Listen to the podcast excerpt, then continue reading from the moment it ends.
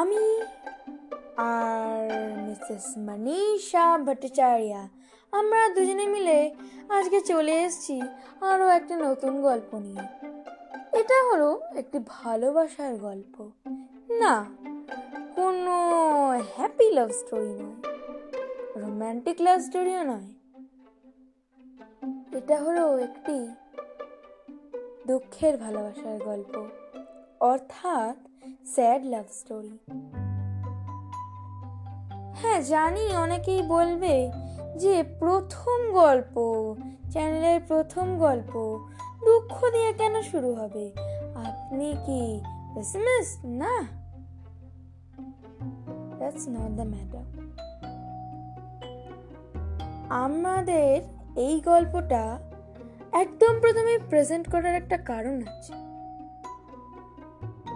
এই গল্পটিতে একটি ছেলে মেয়ের সম্পর্ক, ভালোবাসার সম্পর্ক নষ্ট হয়ে যায় শুধুমাত্র ভুল বোঝাবুঝির কারণে।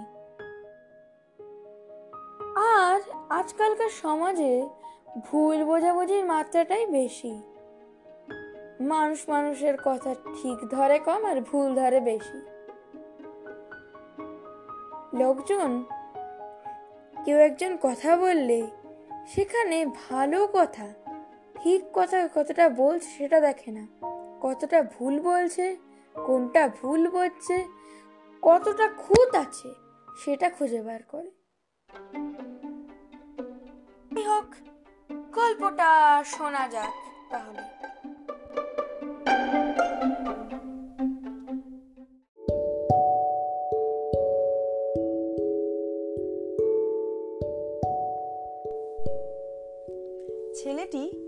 প্রতিদিন একটি লাল গোলাপ নিয়ে মেয়েটির সাথে দেখা করতে আসতো।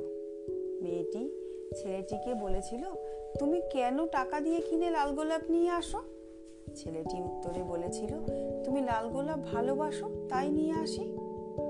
মেয়েটি ওই এক একটি গোলাপ প্রতিদিন ডায়েরির এক একটি পাতায় যত্ন করে রেখে দিত আর সাথে লিখে রাখত একটি করে কবিতা। এভাবেই তাদের ভালোবাসার সম্পর্ক এগোতে থাকে। ছেলেটি ও মেয়েটি পরস্পরকে গভীর ভালোবাসে। মেয়েটি কবিতা লিখে, লিখতে খুব ভালোবাসত। কবিতা লিখে ফেসবুকে পোস্ট করা মাত্রই লাইক কমেন্টসে ভরে যেত। কারণ তার প্রতিটি কবিতাই ছিল বাস্তব কবিতা।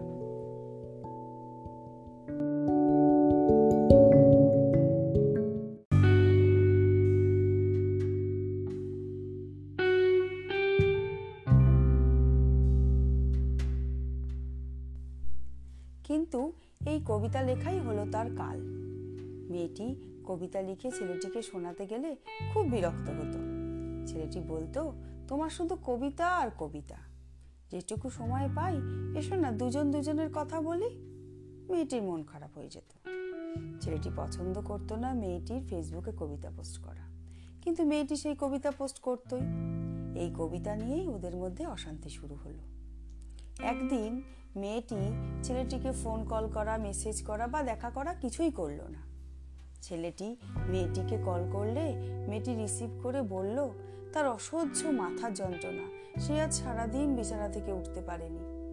ছেলেটি বলল আরও ফেসবুকে কবিতা পোস্ট করো সবসময় ফেসবুক নিয়ে পড়ে থাকো, তাহলে আর মাথা ব্যথা হবে না। এরপর থেকে ছেলেটিকে মেয়েটি খুব কম সময় দিত। ছেলেটি ভাবতো, মেয়েটি কবিতা লেখায় ব্যস্ত, তাই সময় দিচ্ছে না। কিন্তু মেয়েটি বারবার বলতো, তুমি আমাকে ভুল বুঝছ। আমার অসহ্য মাথা যন্ত্রণা, তাই সময় দিতে পারছি না। কিন্তু ছেলেটি বোঝার চেষ্টা করতো না। একদিন মেয়েটি ছেলেটিকে ফোন করলে বলল, তার ব্রেন ক্যান্সার হয়েছে।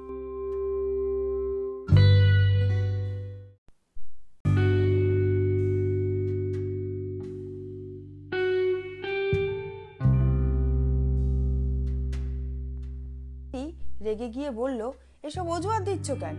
বলো তুমি আমার সাথে সম্পর্ক রাখবে না? মেয়েটি চিৎকার করে বলতে থাকল, আমি সত্যি বলছি, তুমি আমাকে কেন বিশ্বাস কবিতা লেখাই হচ্ছে তাদের বিচ্ছেদের কারণ। মেয়েটি আরও বেশি বেশি করে কবিতা লিখে ফেসবুকে পোস্ট করতে লাগল। দুঃখের কবিতা, ভালোবাসার কবিতা, বিচ্ছেদের কবিতা। ছেলেটি ফেসবুকে একটা ফেক অ্যাকাউন্ট খুলে মেয়েটির প্রোফাইল দেখতে শুরু করল। ছেলেটি দেখল মেয়েটি অনেক কবিতা পোস্ট করেছে। ছেলেটি নিশ্চিত হয়ে গেল যে তার কাছে মেয়ে মেয়েটির কাছে ছেলেটির চাইতে কবিতাই আগে।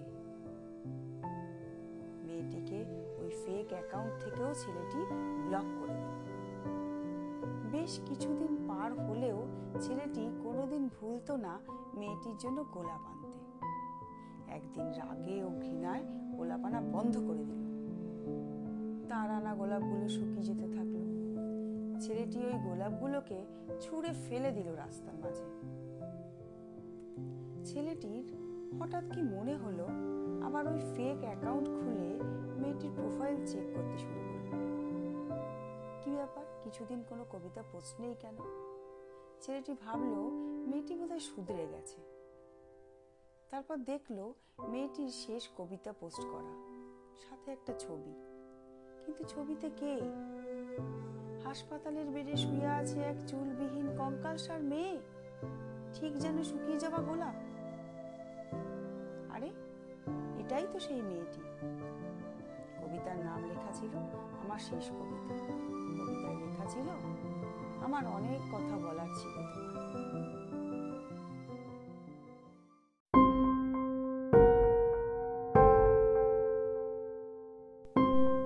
যাচ্ছে তোমার সাথে প্রথম আলাপ। আমার কবরের পাশে দিয়ে এসো একটা লাল গোলাপ। এই কবিতাটি লাইক কমেন্টসে ভরে গেল।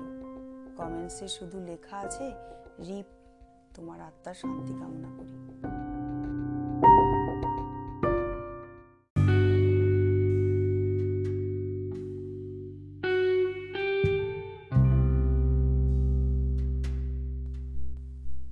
এসব দেখে ছেলেটি এক নিঃশ্বাসে ছুটে এসে রাস্তায় পড়ে থাকা গোলাপকে জড়িয়ে ধরে বলল, ভুল হয়েছে।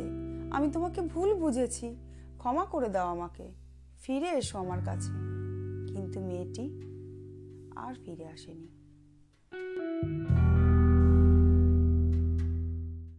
চ্যানেলের প্রথম গল্প হিসেবে পেশ করার যে কারণটা, সেটা প্রথমেই বলে দেওয়া হয়েছে। সেই জন্য সেটা নিয়ে আর কিছু বলছি না।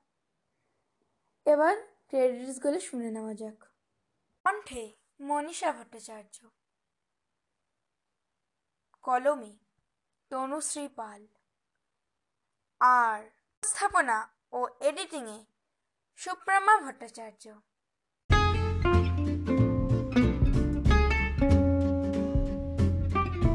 গাইস তো এই ছিল আজকের গল্প। আশা করি আপনাদের সবার ভালো লেগেছে। ভালো লেগে থাকলে আপনারা প্লিজ মনীষা টকিসকে স্পটিফাইতে ফলো করে দেবেন এবং বেল বাটনটা রিং করে দেবেন।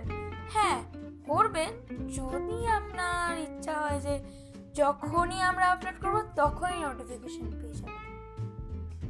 ওকে, তো টাটা বাই বাই আবার নেক্সট সোমবার হাজির হয়ে যাব আরেকটা নতুন গল্প নিয়ে।